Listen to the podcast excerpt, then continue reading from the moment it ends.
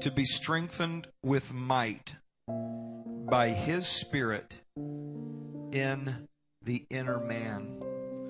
That we would be strengthened by his Spirit in the inner man. And then in verse 20 of the same chapter, skip down to verse 20, and it says, Now unto him that is able to do exceeding abundantly above all we ask or think, according to the power that worketh in us. Verse 16 said we'd be strengthened by his Spirit, the Holy Spirit, in the inner man. And the Bible says in verse 20, the power that works in us is the same power that's able to do exceeding abundantly above all that we ask or think. Amen. Praise the Lord. How many are thankful for the power of God's Spirit? Praise the Lord. Today, I want to preach with the help of the Lord and with your help also. I want to preach very simply by His Spirit through my spirit. By His Spirit through my spirit. I need to tell you today that the great work that God's going to do in this last day is going to be done through human beings that have God's Spirit working through them. If you're waiting for God to reincarnate Himself in the flesh and show up and show His might and His glory, you're going to be waiting for a long time because God's plan is that His Spirit would do a work through our spirit when we would link up to Him and let His Spirit flow through us. Praise the Lord. Let's thank the Lord for His goodness. Jesus, we thank you for your power. We thank you for your anointing and your glory, Jesus. Thank you for the word of the Lord, God, that's able to change and transform us, Lord. And I thank you for your spirit, Jesus. I pray today, Lord God, that you would allow your will to be done and accomplished in this place. Uh, and we promise to give you the glory and the honor and the praise. And everybody said, Amen and Amen. Hallelujah. God bless you, and you may be seated. One thing I can tell you, Life Church, is that the enemy is unhappy with us. The devil is not pleased that we are moving forward as a church, seeking to reach that new level in Christ Jesus in our personal lives and as a church. Whenever there is motion or movement by the kingdom of God, there is going to be a response from the kingdom or the spiritual darkness, spiritual wickedness in high places. We are not fighting a physical battle when it comes to building a new church building. There are many physical things that we need. We need contractors. We need finances. We need building materials. These are physical things. But the reality is this is a battle of the spirit. Uh, this is spiritual warfare. In this area, there are spirits that are set up to resist a forward motion of God's kingdom and God's people. If you don't believe that, then you're not walking in the Spirit like I'm walking in the Spirit. Uh, if you don't understand and recognize that, then your eyes are closed and you're very obtuse spiritually. There is a spiritual attack that is being launched and church, if we try to fight the Spirit with the flesh, we're going to lose every single time. Somewhere along the way, kingdom of God, we need to learn that it's by God's might and by God's Spirit uh, that the victory is going to be won. When you look throughout the Old Testament, you find out that God's people, the children of Israel, which is a type of the church of today, were always finding themselves locked in conflict uh, within themselves occasionally and then with outside forces, uh, armies and even uh, forces of nature that seem to foment themselves against God's people.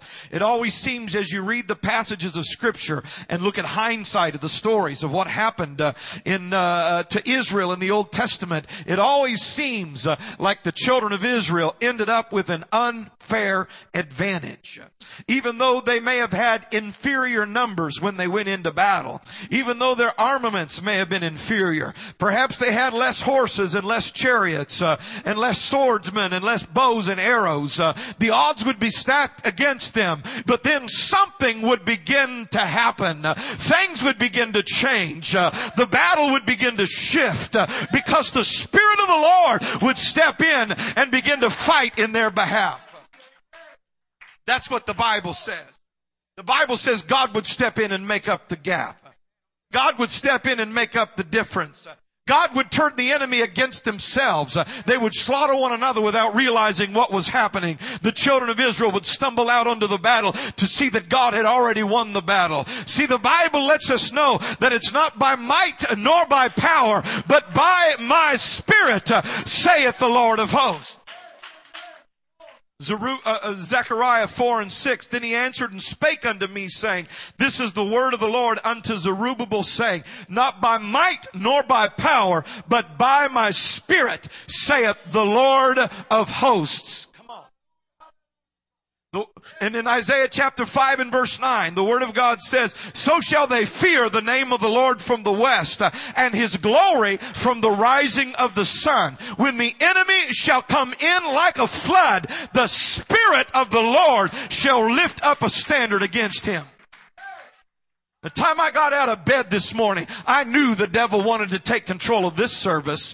From the time I walked into this church building and the music instruments wouldn't start and the stand fell over and broke. We had problems with the technical aspect of trying to pull this service off. I know that the enemy wants to keep a clamp on what God wants to do in this service today because the Spirit of the Lord, if we would understand and release God's power into the atmosphere, it is limitless what can transpire fire.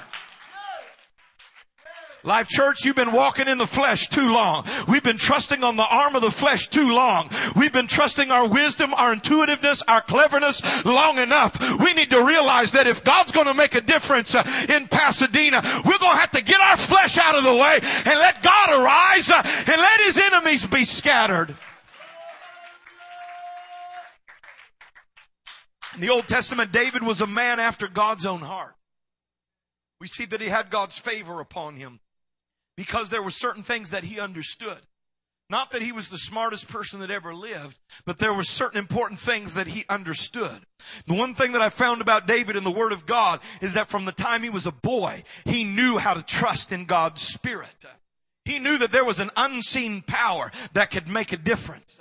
Maybe you wouldn't see what was happening. Maybe you wouldn't see the evidence thereof. But somewhere in the invisible realm of the Spirit, uh, there was an Holy Spirit uh, that possessed all power in heaven and in earth. Uh, and with his limited understanding and his limited grasp of Scripture, a young man named David stood up and said to a man named Goliath, uh, who had every advantage over him, uh, he said to Goliath, Thou comest to me with a sword and with a spear and with a shield but I come to thee in the name of the Lord of hosts, the God of the armies of Israel, whom thou hast defied. See, David understood something that we forget sometimes that the battle's not ours, but the battle is the Lord's. Uh, that God didn't, we're not building a church, but God's building a church and using us. Uh, this isn't our church, this is God's church. Uh, come on now. This isn't our calling, this is God's calling that He's put upon us. And we need to understand, greater is He that's inside of us than He that is in the world, and no weapon formed against us will prosper.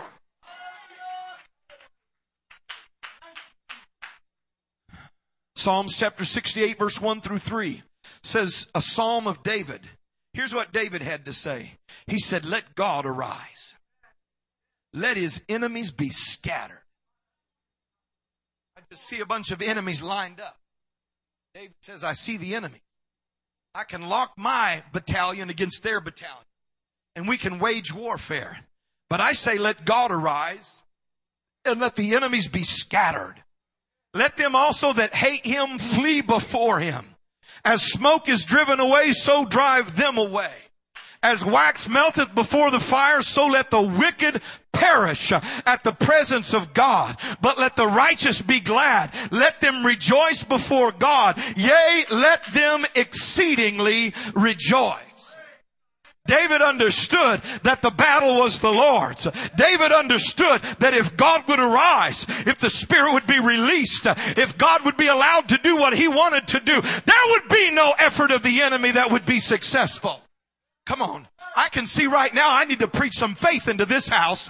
Some of you have gotten to believe your problem. Some of you listened to the enemy too closely. Some of you have studied all the statistics as to why you're not going forward and why God's not going to accomplish what He's promised. I need to remind you that you serve a God who is able to do exceeding abundantly above all that you can ask or think.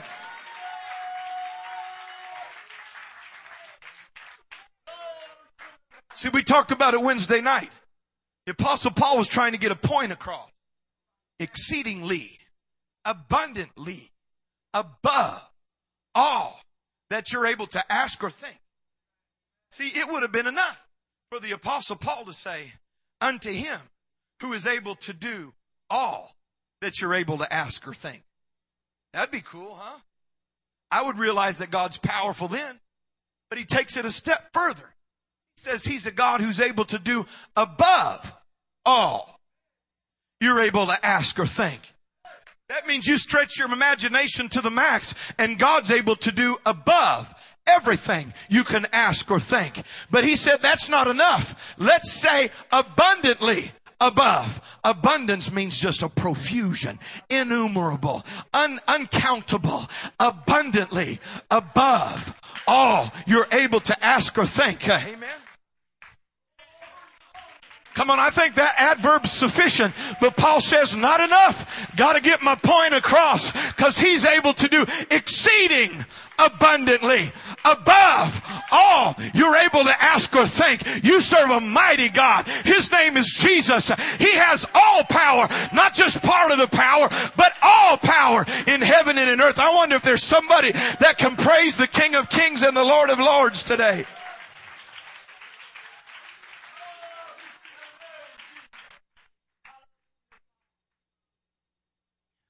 In the Old Testament, we see from time to time there was tension.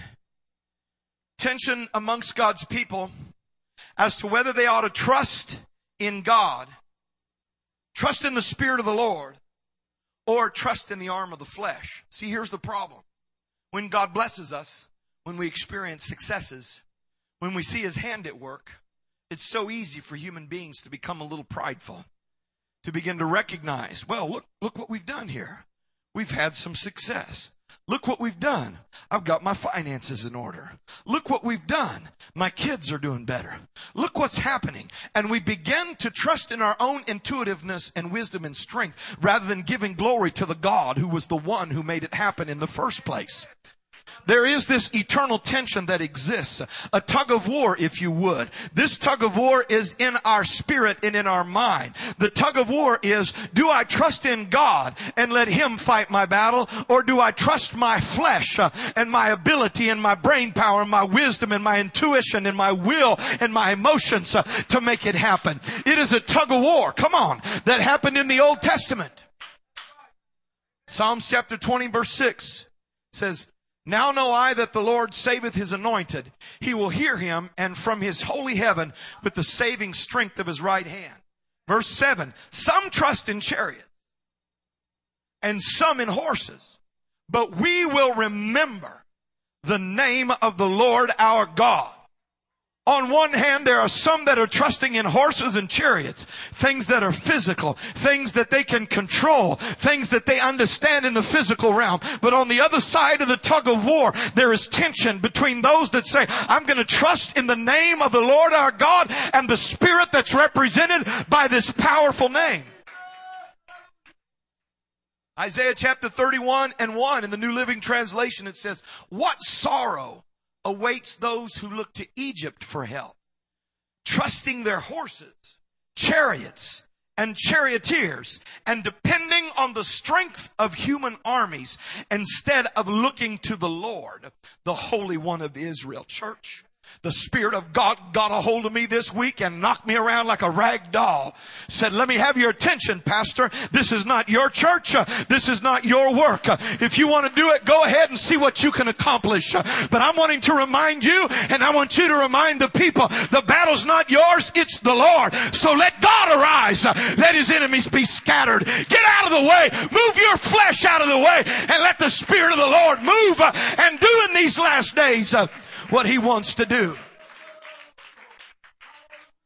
Because if we want to trust in horses and chariots and charioteers and a vast army, if we want to trust in our ingenuity and our financial resources and what we have, then we're going to be a person uh, who ends up on the wrong end of the stick, uh, on the wrong end of history. But there's on the other side of the tug of war in this tension something inside of me that says trust in God, believe in God. You do what you can, but understand that all power is belonging to the Lord. He's the one that possesses all. He's He's the one that holds all in his hands.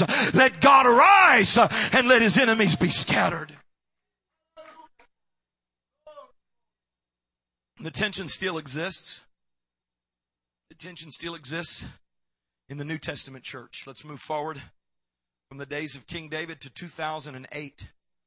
The tension still exists. Do we trust in our abilities or do we trust in the Spirit of God? Do we trust what we can do or do we trust what God can do?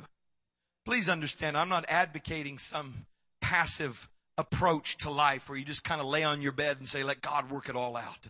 I believe in hard work and ambition and endeavors, but I also believe that if I focus too much on the outer man, the inner man becomes trapped. Come on, you're going to get the point here in a minute. If I focus too much on my wisdom and my ability and my strength and my resources, then the inner man becomes trapped. And I want to remind you that the treasure is not your brain. Your brain's a dime a dozen. We could kick it out and put a new one in. It might even work better. But what the treasure is, is what God put on the inside. It is your spirit. It's the part of you that connects to the ever living God. In the church world today, it is becoming increasingly less popular to have church services that are led by the Spirit. Church services where the Holy Spirit is allowed to do His work in our midst. See, the problem with the Holy Spirit is it can't be programmed. The problem with the Holy Spirit is we can't stick it into our agenda. The problem with the Holy Spirit is that we can't control it. The problem with the Holy Spirit is nobody thinks, wow, he's a smart guy when the Holy Spirit begins to move. The problem with the Holy Spirit is when the Holy Spirit begins to move, nobody can say, wow, what a sermon that was. The problem with the Holy Spirit is when the Holy Spirit begins to move, nobody can say, wow, those musicians are awesome. The problem with the Holy Spirit is when the Spirit of God begins to move, only God gets the glory.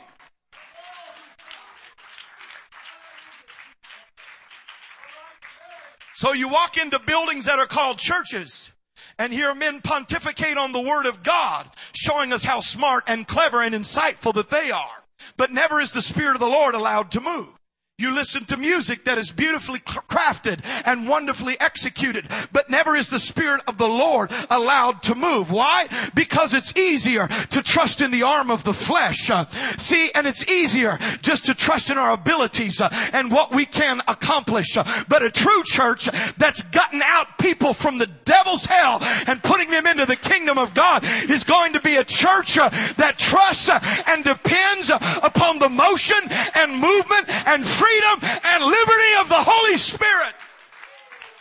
Come on, I feel a boldness in my spirit today. You know what I'm going to do? I'm going to preach to you and I'm going to preach to me. And together we're going to be shaken. Together we're going to be broken so God's Spirit can flow.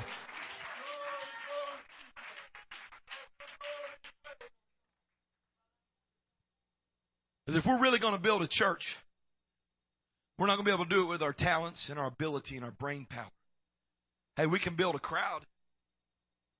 We can sure enough build a crowd. That's easy. I know how to do that. We can build a crowd. But the kingdom of God is a spiritual endeavor.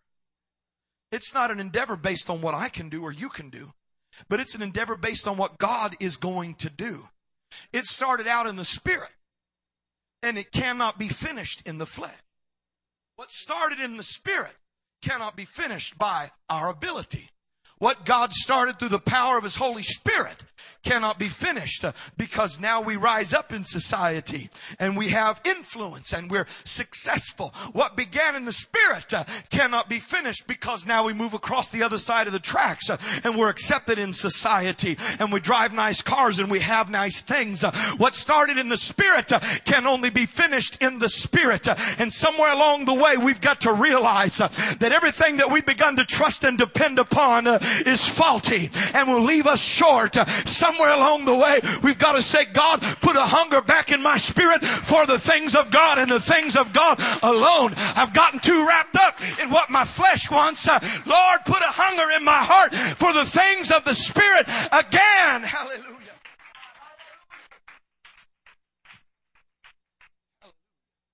Because there are some things that only God can. I said there are some things that only God can do. And if God has to, in order to break you, He'll take you to the place where you recognize it's beyond your control. He will take you to the place where you've tried everything and there's nothing left but to turn to God. And He'll say, okay, can you humble yourself now? Because there's some power in you to do a work. But that power in you to do a work cannot be released until the power on the outside is broken, until the shell is dealt with and taken care of. Come on, I'm talking about a mighty God. I'm talking about miracles and supernatural things happening in our midst that cannot be explained. That when the Spirit of the Lord moves in and whoever's in charge of the service just has to surrender control to the Holy Spirit. Come on, that's what this church was built upon and that's what's going to take this church to the thousands. That's, I said that's what's going to take this church to the thousands. It's going to be hungry mothers uh, and fathers uh, and young people that say, I'm going to push back the plate uh, and fast and pray pray because we've got to have a move of the Holy Spirit in our midst. Some trust in horses, some trust in chariots, but I will trust in the name of the Lord our God. I want to show you something. If it works out, I want to show you a little video clip. Uh, just set it up for you right now. It's a friend of mine who uh, I was a youth pastor for a number of years.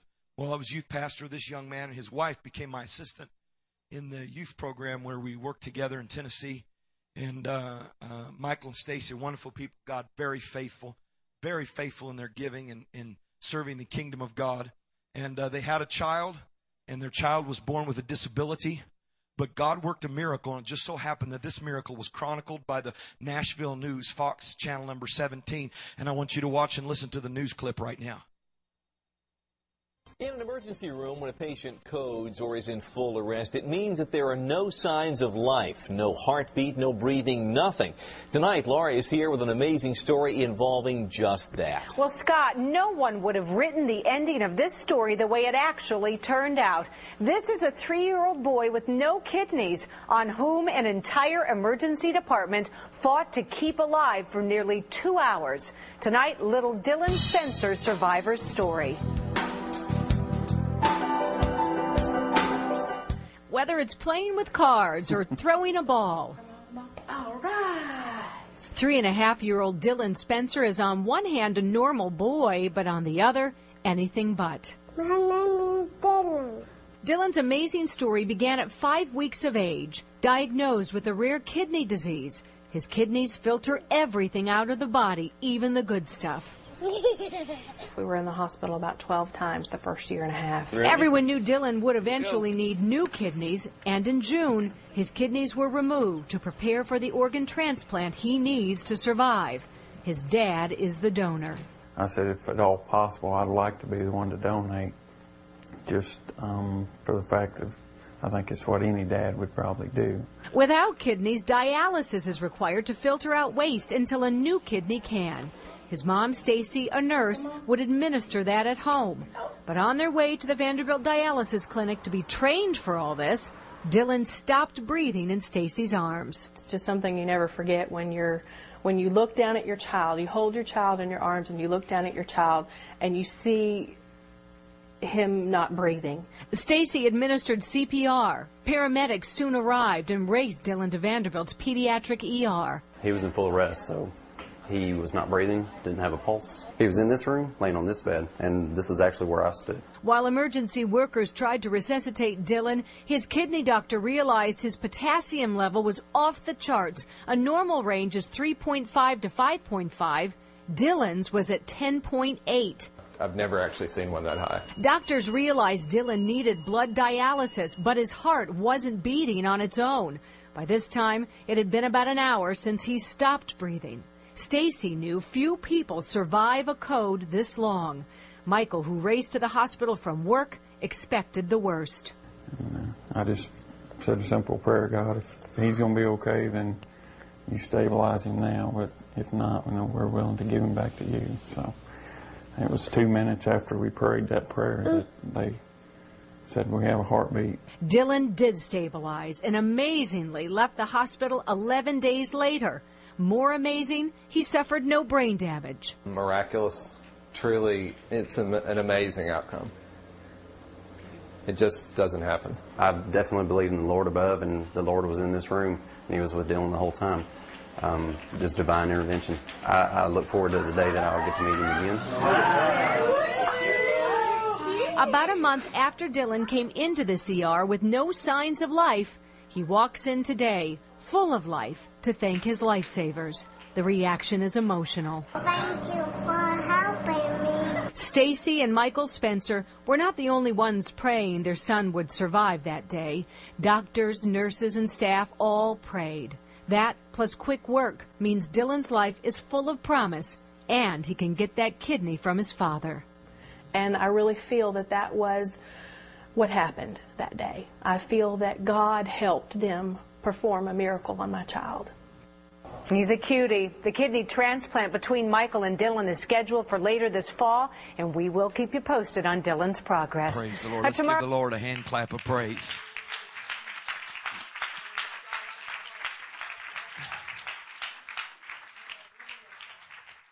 Not by might nor by power, but by my spirit, saith the Lord. And all of us recognize that there is a God, and we have sensed His presence and recognized that the atmosphere changes, and we know that God is working and that God is doing something in our midst. See, the Bible speaks of an outer man and an inner man. an outer man and an inner man. Romans chapter 7, verse 21 says, I find the law that when I would do good, evil is present with me. Verse 22, for I delight in the law of God after the inward man. We have an inward man, and our inward man delights in God's law and loves the law of God. Ephesians chapter 3 and verse 16 says that he would grant you according to the riches of his glory to be strengthened with might by his spirit in the inner man. Everybody say inner man. Inner man is where the Spirit of the Lord, hallelujah, has His work. Inner man is the part of us that delights in the law of God. The inner man is the part of you that delights in worship. The inner man is the part of you that delights in prayer. The inner man is the part of you that wants to draw close to God and to worship Him. But there is tension in every human being between the flesh and the Spirit. Who is going to be in charge? Is it my human ability or is it the power of God that's going to be in charge in my life? Galatians 5:17 tells us that this battle exists. The flesh lusteth against the spirit, or could I say the outer man fights against the inner man and the spirit against the flesh, the inner man against the outer man. The outer man fights against the inner man, the inner man fights against the outer man, and these are contrary one to another so that you can't do the things that you want to do. There is a tension in every one of us to begin to trust our, under, our outer man when the power of God is resident in the inner man. We are strengthened by God's Spirit. It is the Holy Spirit that has power to work and it works through you and through me, but it does not work in our outer man. It works in the inner man. And God's Spirit works through my spirit. Oftentimes in, for instance, Romans chapter 8, it uses the word spirit many times. You cannot read it for yourself. You cannot differentiate between when it is referring to human spirit and God's spirit. God intentionally did not differentiate because God's plan is for His Spirit to work through our spirit. And when God's Spirit works through our spirit, great things begin to happen. Let me explain to you a little more about these two parts of man for those of you who are interested. The inner man and the outer man. The inner man is the spirit wherein God dwells. There's a part of you that can sense God. There's a part of you that believes there is a God. There's a part of you that knows that there is a creator. That's the part God put inside of you when He breathed into you. Have you ever noticed? I've said this before, but let me remind you again. The only people that, the, the only uh, beings that have spirits are human beings. Animals are ruled by instinct. Human beings have a spirit that cries out to God. Anybody ever been to the zoo before? It's very interesting to watch the monkeys. The primates, they have a lot of similar characteristics to human beings. But you know one thing they don't do? Is they don't have church services. They don't have church services. They don't have worship services. They don't acknowledge a higher power. They say dolphins are, some people claim almost as intelligent as humans. And uh, they have interaction with human beings. But they don't have worship services. You know why? Because they don't have a spirit uh, in the sense of a connection with God. Human beings are unique, and although scientists would love to disprove it and say that we are uh, uh, just so smart and so developed that we have to invent this concept of God to preoccupy us. But the reality is when God created the first man, He created them different from the animals because He breathed into them the breath of life and put something inside of them that hungers after God, that God can connect with and work through and speak through. But it doesn't happen through your brain. It it doesn't happen through your intellect or your will. It happens through the spirit uh, of the man. So the inner man and the outer man, the inner man is where the Spirit of God can connect and where God can dwell within a man. Now, just to clear this up so you understand, when I say the outer man, I'm not just talking about your flesh. The flesh is a part of the outer man. But I'm also talking about our soul, which is our mind, our will, and our emotion. What makes up the person that you are. All of that is still your outer man. Are you still with me? Come on now. Because somebody who is not spirit filled still is able to operate with their mind, their will, and their emotions and accomplish things and succeed in certain areas. But this is all the outer man. This is all the flesh.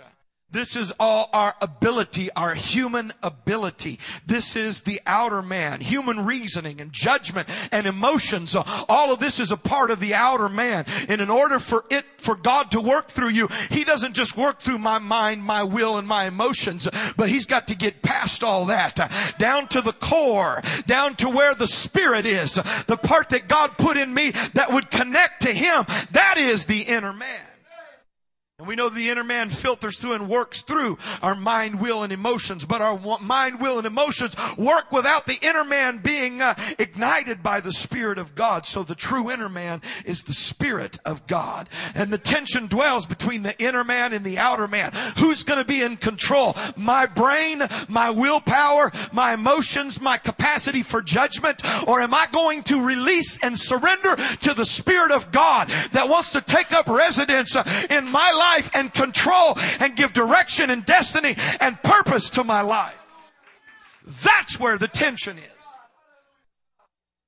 I think sometimes we've oversimplified it. We talk about our flesh, our fleshly desires, our instincts. Part of us is just like an animal. Part that wants to survive and procreate. say, well, that's the outer man. That's part of the outer man.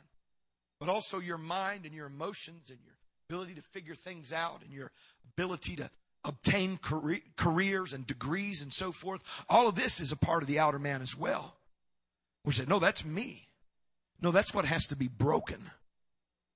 I said, that's what has to be broken in order for God's will and God's spirit to flow through you. Come on, I'm telling you, people that are used mightily of God to lay hands on sick people and they recover. They don't do that because they got a strong will or because they have good judgment. They don't do that because they're smart. They do that because that all has been broken so that the Spirit of God can flow through the spirit of a man and somebody's life can be impacted eternally and the work of God and the will of God can be expanded and done through the Spirit of the living God. Who's going to be in control? Which is more important? So the real question, the real question is not a fight between the inner man and the outer man. The real question when we talk about the tension between the inner man and the outer man is who's going to be in control? Me or God? Said who's going to be in control? Me or God? And the only way God can really be in control in my life is I've got to be filled with the Spirit of God. I got to be filled to overflowing. I got to be filled with His Holy Spirit. Something changes when somebody is filled with the Spirit of God and they begin to speak in tongues and their life is transformed. My God, I wish somebody would feel what I'm feeling right now. That's what will change the world. It is the baptism of the Holy Spirit. Jesus getting on the inside and breaking up the outside and saying, let God's will be done in your life. And you may not have a college degree. You may not have a great career. But if you can get your flesh out of the way and let God begin to speak through your spirit, uh, then great things uh, can begin to happen. So we're facing a question today. Life Church, we're facing a question. Each of you individually is facing a question. What is more important? The peanut or the shell? What is more important? The gunpowder and, sh- and, uh, and pellets or the plastic shell that encases them? What is it built for? What is the purpose? Is the purpose for the peanut in the shell or is the purpose for the peanut in the contents? Is it the inside or the outside that matters? Hey, come on somebody. You may like the way a peanut looks uh, and like the texture of the shell, but the only way it can benefit you is if you bust that shell and take the contents out. Uh, you can't get the contents out. Uh, there's no zipper on a peanut. There's no zipper on a banana. There's no zipper on a shotgun shell. The only way you can get to what's important is you gotta break through the shell. And somewhere, if God's gonna do His work in our midst, we've gotta let the outer man be broken. We've gotta let our will be broken. We got to let our minds uh, be broken. We got to humble our pride in the presence of the Lord and say, God, let your will be done in my life, whatever it takes. Somebody praise him right now. Somebody reach out to God.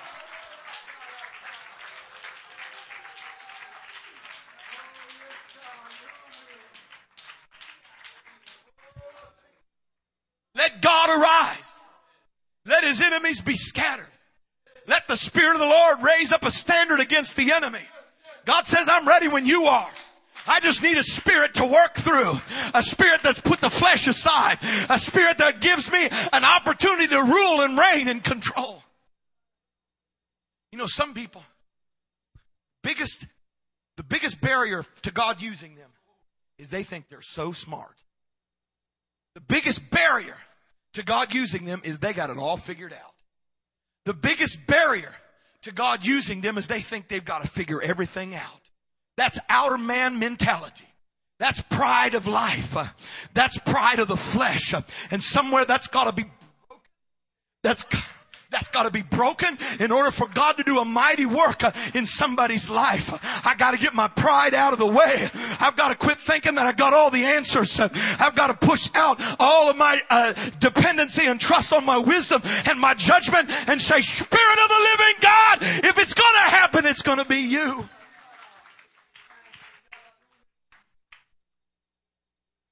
Purpose and power is on the inside and my brain and my judgment and my mentality, my approach to life and my flesh and my desires and what I want, all of this is just a packaging. The Bible says we have a treasure in earthen vessels. That the excellency, why, why is the treasure in earthen vessels? Anybody know the verse? That the excellency and the power would be of God and not of man. In other words, the pot's just a pot. You can bust it and kick it aside and put another pot. But the product is what's on the inside. Some of us need to remember and realize and understand it's not about me. It's about God working in me. It's not about what I have or what I bring to the table. It's about what God puts inside of me that makes up the difference. Uh, hallelujah. I've got to have His Spirit. Uh, I've got to release it and let it work uh, in my life. And I don't understand it all, but our spirit, the inner man where the treasure lies, seems to be wrapped in a covering, wrapped in a shell like a peanut, so that it cannot easily break through the outer man, and God cannot work through us. God cannot work through me because my outer man is intact. God, how many have seen this before? Where God can't fill someone with the Holy Ghost because they want to stay in control. Uh huh. Where God can't work in a church because they want to maintain the decorum. They want people to walk in and be impressed by how they look and how things move and flow. And so the spirit cannot move because the shell is intact. And we come together and we admire the shell. How beautiful. What a lovely texture. Look at the colors and the nuances. When inside is what can satisfy. When inside the shell is what can meet the needs. When inside the shell is everything that a person needs uh, to be empowered to see miracles and great things happen. See the treasures on the inside, the treasures in the vessel. But sometimes the only way you can get the treasure out of the vessel is the vessel has to be broken. That's Come on, somebody. That's why with somebody, you gotta take their pride away from them before God will fill them with the Spirit. Uh, some people, they don't want to worship God because they'll look funny. Some people don't want to give glory to God because I'll do it in my way and in my timing. That's your outer man in control. Somewhere along the way, you gotta say, get out of my way, outer man. There's something inside of me that has all power that's able to do exceeding abundantly.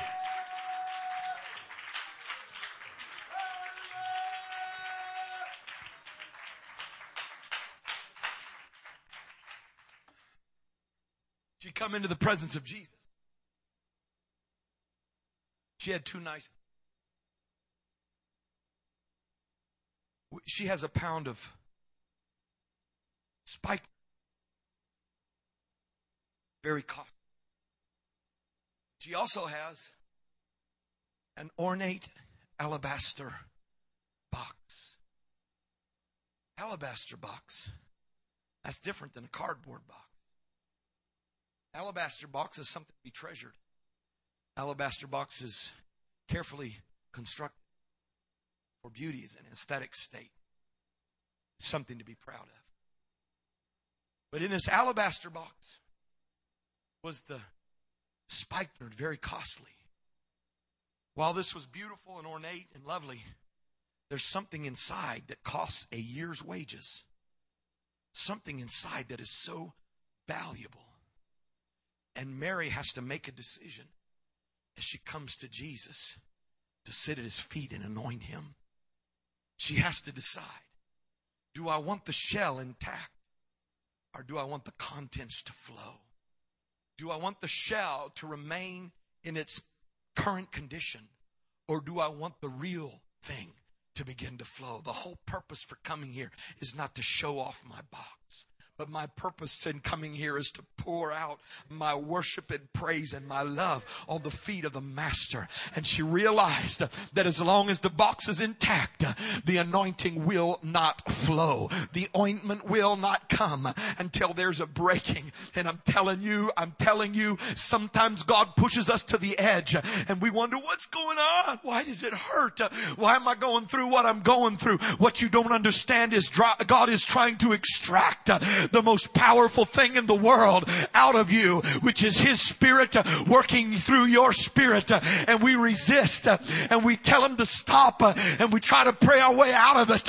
But in the meantime, God's just trying to break through our shell, break through our outer man, break through our judgment mentality and wisdom and say there's something in there that's more powerful than anything your brain can produce. There's something inside of there that can change more lives than anything that you have uh, in your ability and strength. A treasure. A treasure. What if Mary had valued the box more than the contents? What if Mary had been prouder of the box than the ointment? I promise you, you wouldn't read about her in Scripture. You wouldn't read about this story. Because the Bible says Jesus declared, after Judas said, What a waste to pour out this very expensive ointment that could be sold to feed poor people. Jesus said, No, it's not a waste. In fact, whenever people talk about worship, from now on, they're going to refer to this lady who came into the presence of the Lord and broke the box. The ointment could not be released until the box was broken. And an unbroken outer man keeps God's Spirit from working.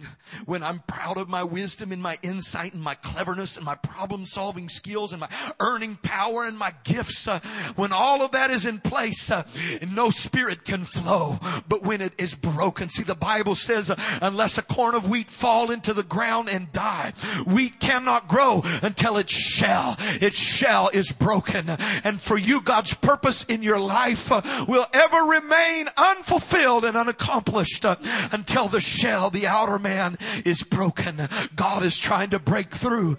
God is trying to break the outer man so that the inner man can come forth. And when someone receives the baptism of the Holy Ghost, it is a beautiful, beautiful experience.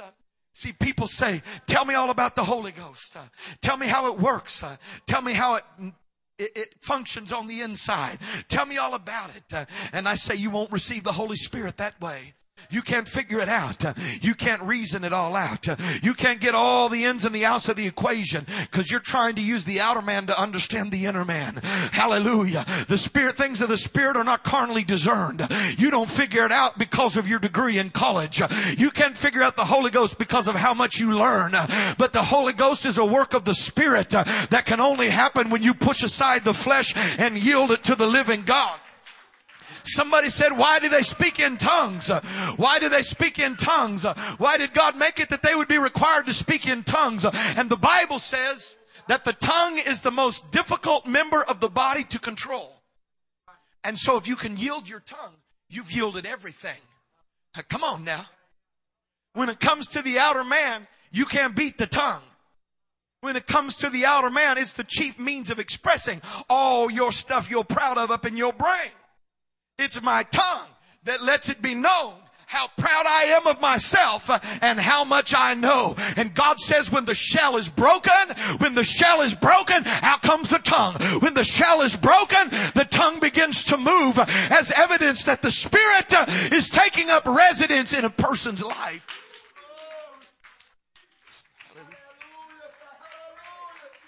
Why is it that dignified people begin to shake when the Spirit of God begins to move? Why is it uh, that educated people begin to cry and shake when the Spirit of the Lord begins to move? Why is it uh, that successful, well-respected people come into the house of the Lord and when the Spirit of the Lord begins to move, they do this number right here. That doesn't make sense. Uh, that doesn't equate when you look at it from terms of the outer man, but something is being broken.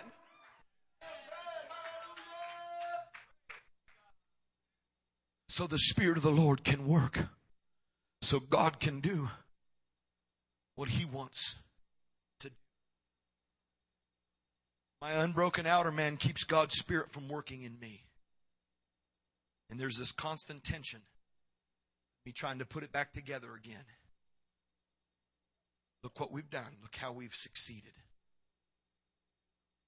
Look how my life is lined out. God says, let it be broken and I understand the value of what's inside of you. See, some of you going through some things and you don't understand why. God, why haven't you answered the prayer yet? Why haven't you stepped through? Why haven't you stepped in? Why haven't you made the difference yet? I know you got the power. God says, You don't understand what I'm trying to do. I'm trying to break through that shell because there's something the world needs on the inside. It's my spirit working through your spirit. It's God's supernatural power being released through human beings. That's how God said, I'm going to do it. Uh, I'm going to work through people. People. I'm going to work through people with eyeballs and nostrils and nose hairs and teeth and ears and ear hairs. I'm going to work through normal individuals uh, who finally let their shell be broken, the outer man be broken so the Spirit of God can work through. What's God doing in your life? What's God doing in my life? He's preparing me for works of the Spirit uh, and He can't do it until I get out of the way. So God help me understand, help me realize, help me in, in, endure the pressure and recognize that you don't hate me, but that you love me, that you're not trying to destroy me, but you're trying to use me, that you're not trying to end my life, but you're trying to begin my ministry. Help me realize, God, that I can't serve uh, until I get myself out of the way and let God's Spirit uh, flow through me. Cause end time revival is not going to happen because I'm a good speaker. End time revival is not going to happen because you're bright uh, and you can organize your ministry. But end time revival happens when God's Spirit begins to move through a human spirit. Hallelujah. Hallelujah. Hallelujah. Praise the Lord. Romans chapter 8 verse 4 says, the righteousness of the law will be fulfilled in us who walk not after the flesh, but after the Spirit. Be fulfilled in people who, rather than minding, Uh, verse 5 says, For they that are after the flesh or the outer man do mind the things of the flesh or the outer man. But they that are after the Spirit mind the things of the Spirit. For to be carnally minded or outward man minded is death. But to be spiritually minded, which is God in control minded, is life and peace. The Bible says very clearly here that if we mind the things of the flesh, if we follow after the flesh and mind the things of the flesh, we're after the flesh. We're pursuing it. But those that are pursuing the Spirit mind the things of the Spirit. You're either minding the outer man or you're minding the inner man. You're either minding your flesh and your intellect and your abilities and your success, or you're minding what God wants to do in your life and how He's going to do it in your life. See, the scripture here says minding the things. What does that mean? It means to be attentive to, to be attentive to. Those that are after the flesh, how do you tell them? They're very attentive to the outer man. But those that mind the things of the Spirit are very attentive to the things of the Spirit. Very attentive. Let me give you an example here that, that, that I believe you cannot be attentive to the things of the flesh and attentive to the things of the Spirit at the same time. I don't believe you can be minding both at the same time. If you don't do that, let, let me, let me, uh, let me uh, give you a job to do. Let me give you a very important job that will require a lot of your mental focus and energy. Maybe it is balancing your checkbook. I want to give you that job, but I also want you to watch Brooklyn, my three year old, at the same time. I want you to mind her and I want you to mind your finances at the same time. You cannot be attentive to both because being attentive, if you have a two year old, a three year old, they're a little easier to manage sometimes, but a two year old, you've got to watch them at all times. Amen, parents? You've got to be attentive to them. You've got to mind them. You've got to focus on them because if you don't, you can't have divided attention and expect to be able to mind a, a two year old. The thing, the same same is true. That's why Life Church, uh, we got to be careful because uh, we'll become worldly minded. We'll become carnally minded and fleshly minded uh, if we're not careful instead of minding the things of the Spirit.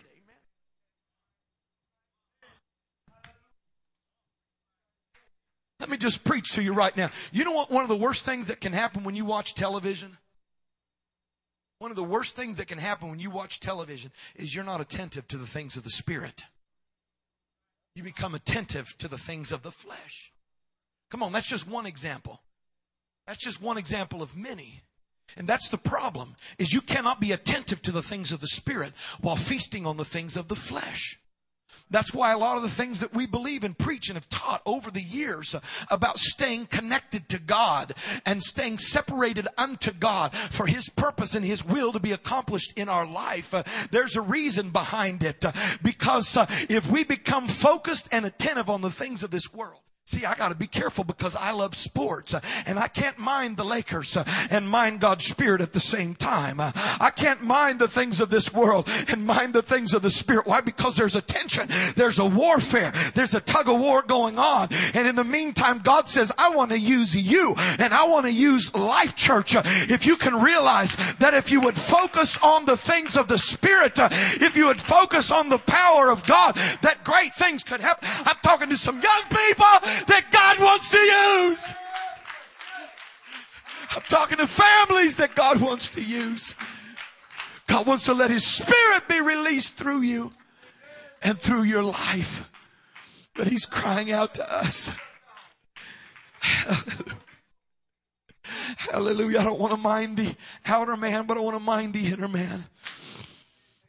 And as a church, we're not looking for what we can do, but we're looking for what God can do. It's not by might nor by power. The apostle Paul said we're not wrestling against flesh and blood. This battle and warfare that we experience right now, I don't have enough giftedness willpower and intuitiveness and people skills to manage the minefield that the enemy is setting up. But we wrestle not against flesh and blood, but we wrestle against principalities and against powers and against the rulers of the darkness of this world, against spiritual wickedness in high places. This is a battle that can only be won through the Spirit. Uh, that's why the apostle Paul said, I don't come to you uh, uh, with uh, uh, wisdom and enticing words, but in demonstration of the Spirit and in power because I came to you in weakness and in fear and with much trembling. I didn't come with an arrogant shell. I didn't come with all the answers. I came with weakness and in fear and my speech was not enticing words, but I came expecting the demonstration and the power of the Holy Ghost. And that's what I'm here today. That's why I'm here today. That's why you're here today because we're believing that God can move and God can work and God can demonstrate His power. Hallelujah. Hallelujah. Why don't we stand together right now? Hallelujah. Come on. That's it. Hallelujah. It's good news.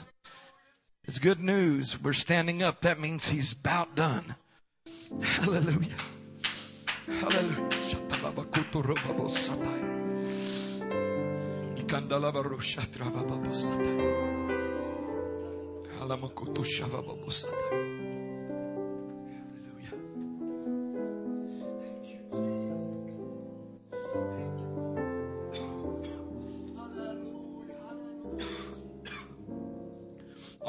Experience the tug of war and the tension.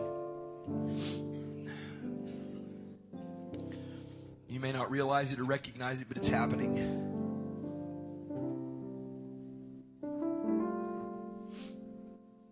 You begin to pursue the things of the Spirit. Prayer becomes delicious. His presence becomes precious. Being close to Him is all that matters spending time in His presence is a passion for you. And so you organize priorities and push aside things and create a focus that allows your relationship with Him and His Spirit working through you to be a priority. And then the cares of life come in. First, you fight it. There's the tension. And we miss the place of prayer. And we come to church and just go through the motions. Oh, yeah, we know when to stand up. We know when to say hallelujah. We know when to clap our hands, but that's not that soul pursuit. That part of you that loves Jesus is being encapsulated again by all of the things that you've got to do and all the reasoning that you're doing and all the responsibilities and the pressures of life and entertainment. Said entertainment, other focuses.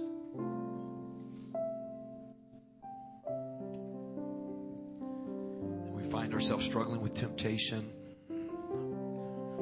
We find ourselves fighting battles that we won a long time ago. we find ourselves being pulled into compromising situations. We, we find ourselves looking and listening and, and involving ourselves in things that would have been so uncomfortable just a few short months ago because the flesh is pulling my outer man. And our way of thinking is changing and our reasoning is changing and things that used to make sense don't make sense anymore and sacrifices that used to make sense don't make sense anymore And passions that used to make sense don't make sense anymore and we look back at those against the other wall the other end of the tension and all we can do is say what's wrong with them? Maybe even mock them. But the spirit of the lord has come some of you are up against this wall right now some of you are fighting for your very life, fighting for your very spiritual survival. Yeah, you believe in Jesus. Yeah, yeah, you, you, you feel like you trust in God. But if you be honest with God, you realize you're backed up against this wall. You're about to fall off the edge. But somewhere, somewhere the Holy Ghost is calling. Somewhere the Spirit of the Lord is saying, wake up, wake up, wake up and realize that this is a waste, that your outer man's value perisheth. It only lasts for a little while. In the meantime, the Spirit of the Lord is calling. In the meantime, the living God is calling to his people and saying, I want to release anointing through you. I want to release revival through you.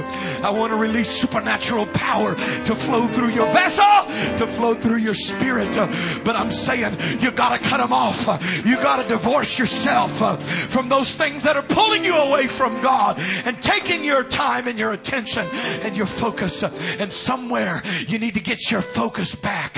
You need to get your intent. You need to, come on, you need to mind the things of the Spirit. You need to pursue after the things of the mind, the things of the Spirit. Mind the things of the Spirit. Hallelujah. The altar is open right now. Hallelujah. This altar is open right now. Hallelujah. On Sunday afternoon, I'm inviting you, those of you that understand what we have said today and what the Spirit of the Lord has spoken to us today through this vessel for your family and for your life, for your ministry, for your calling. I want you to come forward right now. What I'm asking you to do today is I'm asking you to mind the things of the Spirit. Come on, it's time to pay some attention right now to the things of the Spirit. Lord, I pray that you would help me, Lord God. Help me recognize and realize, Jesus, what you're doing in me, what you're doing in Life Church, Lord Jesus. Hallelujah. The battle's not ours, the battle's the Lord's. Hallelujah. God, help me, Jesus. Help me, Lord God. I want to pursue after righteousness, pursue after your purity and your presence and your sweet Holy Spirit. Come on, that's it. Just let the shell break right now. There may be some in the house today that have never experienced the baptism of the Holy Spirit. You can experience that right now. That is the most phenomenal and awesome experience that you'll ever have in your life. Is surrendering control of who you are and what you think to the Spirit of God and letting Him begin to establish priorities and establish His purpose in your life. Come on, that's it. Just reach out to the Lord. I feel the Holy Spirit here right now. I feel hunger in this house. Come on, that's it. Are There any people that are hungry for God's will and purpose to be done in your life?